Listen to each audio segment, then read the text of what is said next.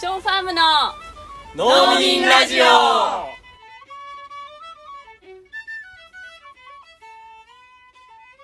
皆さんこんにちはショーファームの農民ラジオ第2回始まりましたショーファームの農民ラジオは1000年続く農業をビジョンに神奈川県横須賀市で農業を営むショーファームの商工商と農園の仲間たちが一旦農業の話題を封印してフェミニズム環境問題社会正義など政治的な話題をでもやっぱり農業についても語り合うポッドキャスト番組ですというわけで聞き手役のエミです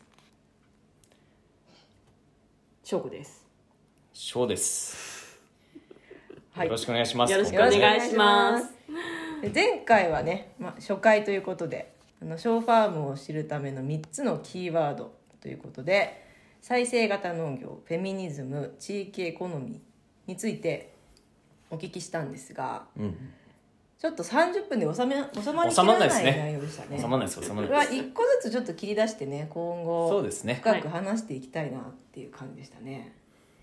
で、まあ、今回はちょっとさらにショーファームについて深掘りしていこうということでで今回はまあもしかしたらショーファームのあのインスタを見てくれてる人とかもう周りにいる人とかはね、いやありがたいですうんもしかしたらもう思ってるかもしれないんですけども、ショーファームってもしかしてすごいラディカルなんじゃないかうんおうんラディカルな農園って本当ですかみたいな思ってるかもしれないので、うんちょっと今日はそのことについて踏み込んでみようかなとそうですね思っております、うんで、まあ、前回もあのお話に出てきた通り、まあ、農園だけれどもっていうのは変ですけど、まあ、フェミニズムを掲げていたりだとか、結構政治的な発言もこう積極的にしたりしているという印象なんですけれども、まあ、ラディカルっていうことであでそもそ もラディカルですよね僕あのこの年ぐらいになって初めてラディカルって聞いたような気がするんですよちょっと勉強不足なのでラディカルって何ですいやーあの私の理解でかはいいはいですか、あのあの根本的なとか根源的なっていう役が私はこうしっくりくるかなっていうふうに思っててでそれだけ言うとちょっとよくわかんないんですけども、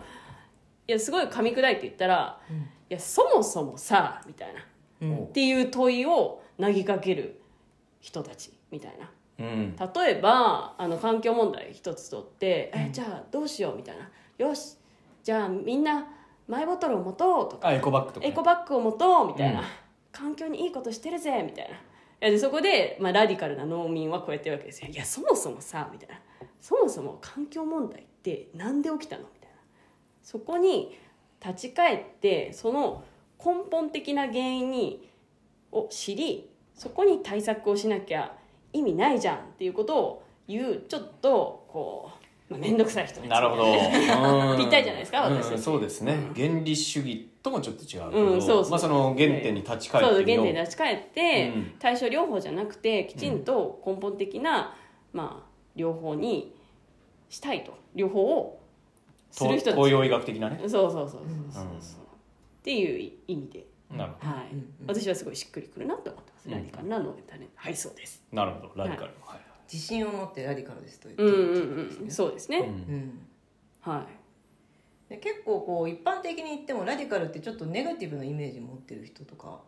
多いような気がすいうんるんうですんようんね。うんでそういうこうあの政治的な話とかする友達同士でするのとかも、うんそんなに日あ本ーで確かはにね一本一般的ではないというふうに言われ確かにたてりかそもそもさとかってね友達に言われてもね、うんえみたいなうんうんそこまで食い込むみたいな人もねうんうんうんうん結構いるだろうしね、うんうんエコバッグでいいじゃんみたいな人たちが多い中でね、うんで個人ですらそういう発信がちょっとねあの難しい中でこ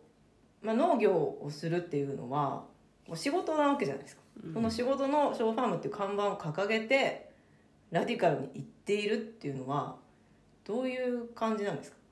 なんなんでなのかっていうね、うん政治的な発言をするのかって、い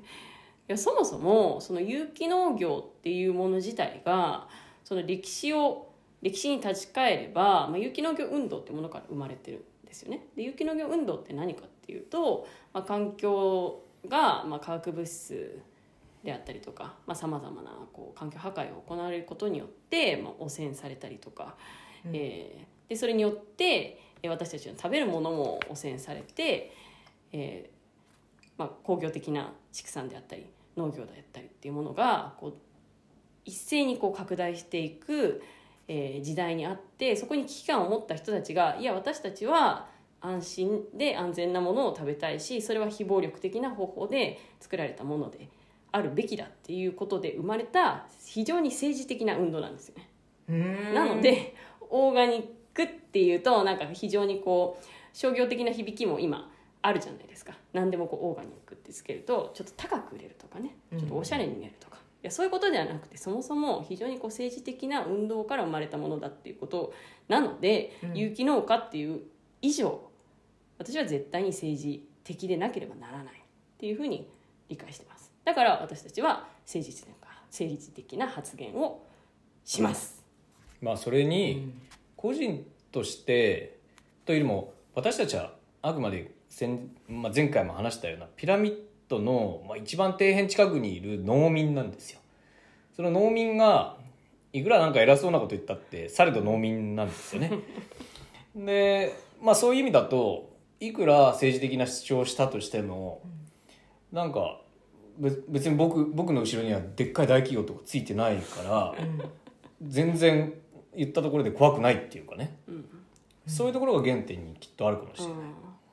いやでもヒエラルキーの底辺っていうのもまあちょっと違うかなっていうのもあって、いやそもそもなんかもう私たちは、あのもう時給をベースにしてるので、うんもうピラミッドの外にいるんですよね。うんうんなのでもう別に何を私たちが言おうとも、まあ、もちろんこう社会的にはそんなにインパクトはないんですけども自由にものが言えるっていう。うんうん立場にあるわけですよもし、まあ、人が、まあ、私たちも昔、ね、会社で働いてた時もありますけどももし会社の一員として話すとしたら、まあ、後ろにいる自分の会社のこととかこう偉いボスのこととか考えて発言しなきゃいけないんですけど私たちには全くないんですよねないうんうんだからまあ自由に発言できている うんなるほど、それって最初からショーファーム立ち上げの時からそういうふうに行こうねっていうのは2人の中で合意とかがあったんですか俺の中ではそこまでなかったかな。あそうなんだうんまあなんか最初はやっぱりそのちょっと商業主義的なところもあったから、まあとにかくねうんあの超貧乏だったからもう超最初はもうもうもうものすごい貧乏でもう本当に本当にねやっぱお野菜を客なきゃみたいな様を確保するためにお客様目線のあんなことこんなことしますみたいなことをこうやってたんですよ、うでもそれだとやっぱりこう自分自身も続かないなっていうところもあっんうて、んでそれで、まあ、切り替えたんですね切り替えたまあお客さんもあの私たちのことをとても理解してくれてうんサポートしてくれて、でいやじゃあちょっと政治的な話もしてみようかなと思ったら思いのほか反応が良くてそうですね、えー切り替えてるというよりもうん本性が出たって感じですかね、いや本書が出たしそれを求めるオーディエンスもいて、ういんやもっと話してほしいみたういんうな、んじゃあもっとう話すかっていうとすごい喜ばれてんうんじゃあ話すかみたいな、うんな感じでもうあのお客さんとか地域の人たちとのキャッチボールで今ここであるっていう感やっじぱでり、すね、ま、なんか普段のこう生活をしてると、なかなかこう自分自身がうんこう、まあ、環境に対して何かしたいけどそこまでできてないっていう自分もこう現在地であったりとかするんうんうで、んそういったことをこう取り組むための、まあ、もう一回こう原点に戻らせてくれる何かをちょっと求めてるところもあるのかなってちょっと思ってますね。うーんでもさっきなんかこう後ろ盾がないからこそ自由に発言できるっておっしゃってましたけどそれって同時に結構怖いことじゃないですか、うんでももし、んそのまあ皆さんもあのこの聞いてる中でも、まあ、自営業やってる方もいるかもしれないですけども、うん私たちもまあ自営業でやってるんですけども、まあ、すごく農農業を生りわいとするってちょっと特殊で、うんっていうのも、まあ、自分の食べるものを作ってるんですよね、うんうん、だからもしかしたら、まあ、こういう政治的な発言をしたらこうお客さんからもうソース感を食らうかもしれないけれども食べるものは作ってるし、まあ、電気も作ってるし、まあ、水もあるし薪もあるしまあなんとか生きていけるかみたいな、まあ、そういう強さがあると思います。なるほど僕の場合は 僕の場合は少しお客さんの顔がこのポッドキャスト上も少しちらついてる感じがあるかもしれないですね。ねでそれはやっぱりその今現状こう成り立っているのが野菜セットのお客さんたちが定期購入してくださってるっていうところがある、まあ一方でやっぱり私たちのこのまあ、性格はもう変えられなくなってしまったので ただまあこういった話を、まあ、ぜひこう広めたい気持ちもあるうんだからこそこうポッドキャストも取り組むって感じですかね最初どういうところから始めたんですか本性で始めちゃった時ってえー、でもなんかコロナの時がすごいきっかけかなあと思の時いまにすね庭先養鶏会っていうのを企画した時とかねなんかやっぱりこれっていやなんか単なる感染症の問題ではなくて、うんまあ、都市文明の問題だし資本主義の問題だし、まあ、単にこう新しい生活様式みたいのに従ってるだけでは何にも解決しないよねってそのそもそもってそもそもなんでこれが起きたんだっけっていうことを考えた時にやっぱりこう違うライフスタイルを目指していかなければならないうんよっていうことをでそれを先駆的にやってるのが私たちだったのでうんそれをこう、まあ、そのエッセンスをお伝えしていくっていうのがきっかけだったかなというふうに思います。そしたらかなり反響があって、はい、求められてね、時代がね求めてるんじゃないかなと思います、でもまあコロナがちょっと明けたらなんかまあまたみんなこう結構とっとと忘れてねまた都市文明の方に移したりとか消費リベンジ消費リベンジ消費とかねねそうリベンジで消費しなくたっていいよリベンジではねえで私去年とかまではこうショーファームをこうあの SNS とか上だけで見てるうん人の一人だったんですよね、あどう感じましたそうそうあ気になるであのーとんがってんなっていう印象がすごいやっぱ りありましたねそうですよねあのいい意味でですけど、うん私の場合はうんで私にとっては結構いいギャップがあってでこうやって実際お会いしてお話しするようになってから、うんこのもちろんあの今も変わらずとんがってるんだけど実はなんかいろんなことを普通の人っぽいことで悩んだりしてるなみたいああーなそれはあるねのがそれはあるあったりしてう、んね、例えばなんかこうあのペットボトル持ってる人に「どうやってエミさんは声かけますか?」みたいな、そんな普通の人みたいなことで悩んでんの、いやもうズバズバ言うんでしょショーバムはみた いなねどうもペットボトルみたいなことをダイレクトに言うんじゃな入いるなみたいなねそうそうそうそうそう書いてあるからねそうそうそうあの遠慮の時とかはそううんまあそうなんですよ実はねペットボトル持ってこないでくださいって書いてあるそのうでそうそれなんで書いてあるかっていうとうん直接会うと言えなくなっちゃうからああーってこれはペットボトルあーっていう感じですねそうなんあれはねとんがってるんじゃなくて私たちのこう弱さがこう生み出したものだって、そうですね文章ならなんとか書 けるあらかじめ読んできてくれるから、それは私の中ではねなんかこういいギャップだなって感じたんですよね実際お話しするようになってああそうなんですねそっかそっかそうじゃあそういう意味でもねあそうぜひいぜひう生の感じを届けるのがやっぱりうんあそうそうそう今回の目的でもあるじゃないですうかんうんやっぱねこのポッドキャスト3人でやってるっていう意味が、うんやっぱりちょっと今回のねこの会話の中でちょっと出てきたかなと思います、うんそれって私たち2人だけで話したら全然出てこない話だしそうだねうん、どう見られてるかなんて全然わかんないから、うんはい、いい視点ですいいね。ですよじゃあちょっとちょっと戻ってさうん、野菜セットのお客さんで、やっぱ自民党ガチガチ応援してる方もやっぱいるわけですようーんいやてか結構いらっしゃると思いますよそういうう方んで僕たちは平気な顔してインスタグラムとかにうん自民党じゃなく他の候補者こういうこうこういう政党のこういう候補者を応援してま押しすてとかますみたいなうんね。ってことをこう平然とこう上げちゃうんですようんであもる上がれるしあと直売所入ってもらうとバーンとレア新選組って、山本太郎ってね、うんでっかいポスターあったでりっかねいポスターあってある、うんまあ、そういった形で僕らとしては、まあ、政治的なメッセージをこうどんどん伝えてながらもずっとその自民党の人たちもこうついてきてくれるみたいな。それはなんか僕らのねなんかすごいこうありがたいなと思うところなんですようんうんね、うんなんかちょっと政治をまあ一つ置いてるのかもしれないですけど、うんでも選挙期間中になると「おい中野君中野君自民党に入れなよ」って言われるんです よ僕も配達行くとけれども「あそうっすか?」みたいなうんリアクションだけ返して、であまああのやっぱ地元って言ったらなんか自民党って感じしますかねみたいなうんぐらいにしといてう、んでも僕らのショーファーム通信届けた時には、うん僕らが推してるのは自民党じゃなくてこうですみたいなうんまあギャップがあるわけですよ明らかにうんお互い認識してるわけなんあ、まあ、み読んでねえのかな分かんないけどまあ認識してるんですけどでもそれでも野菜を買ってくださるっていうのはう、んやっぱりそのなんか一個違うところをすごい大事にされてんだなっていうふうにこう、うん思ってますね。だからラディカルであるってことは、まあ、そういう主張があることは、まあ、大事だよみたいな感じで思ってくれてるのかもしれないうんうん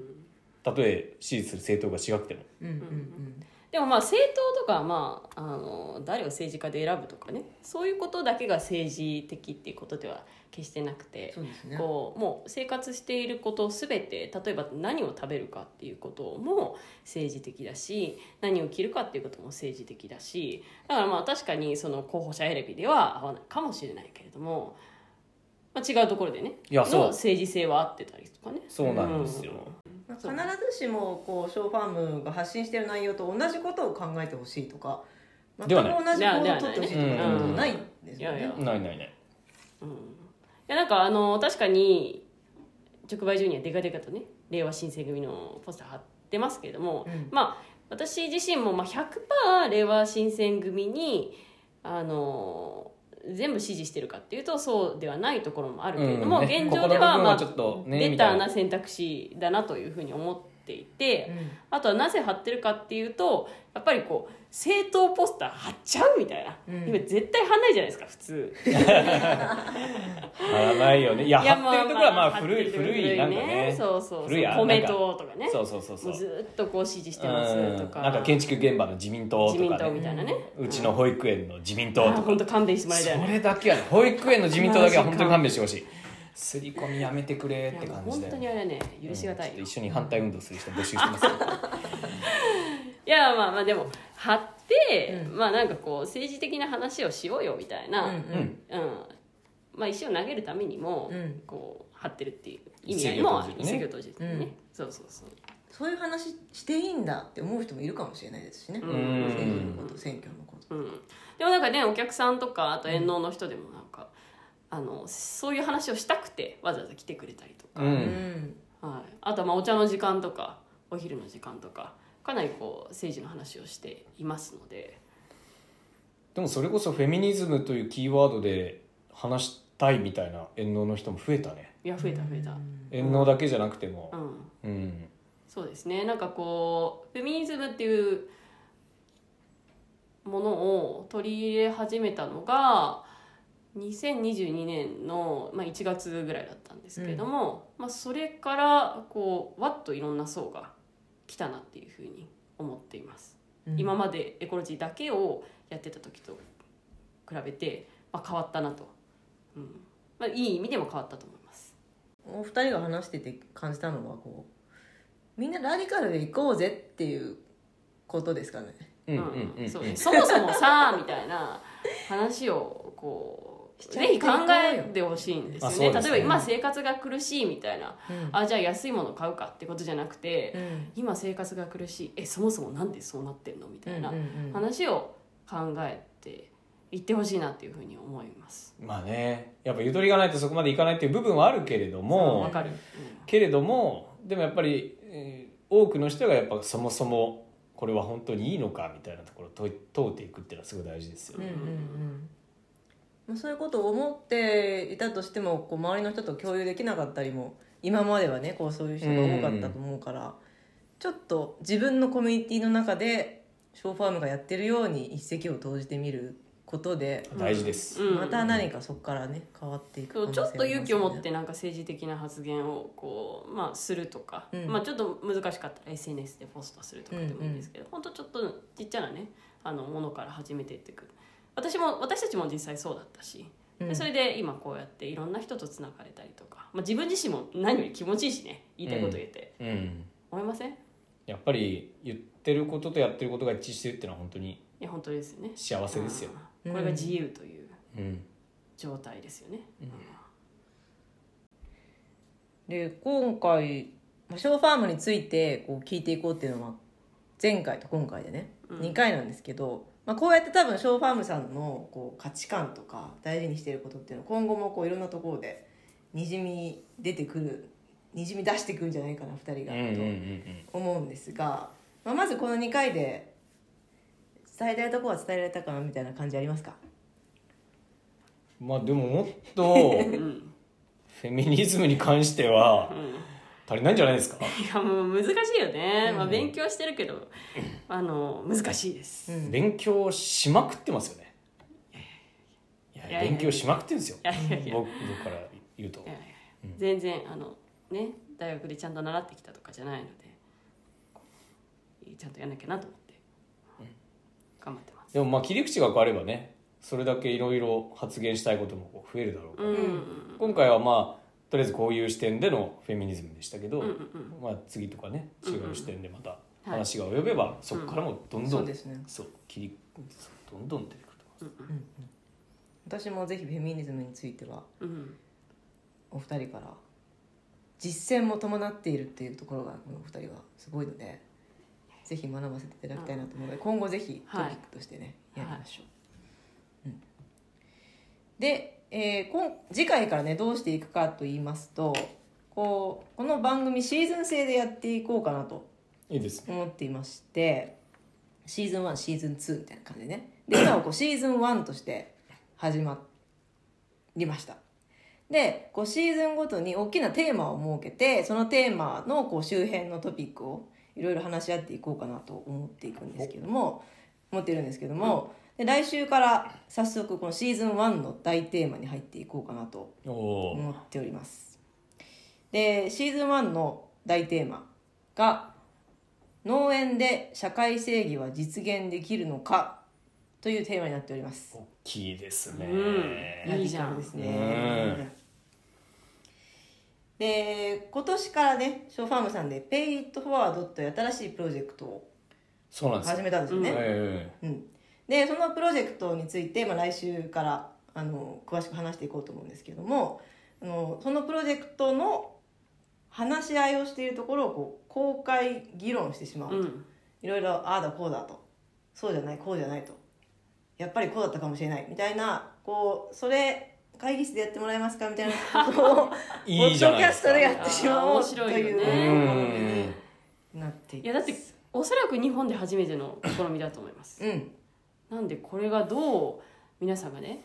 あの変わっていくのかっていうのをライブでこう体感できて、うんそれを一緒にこう、ね、これからキャッチボールがねできたりしたらまた面白いかなと思うんですけどより深まったりとかねより深まったりとかねうんまあ、これ参画いただいてる方も聞いてあこういう思いでやってんじゃんだじゃあ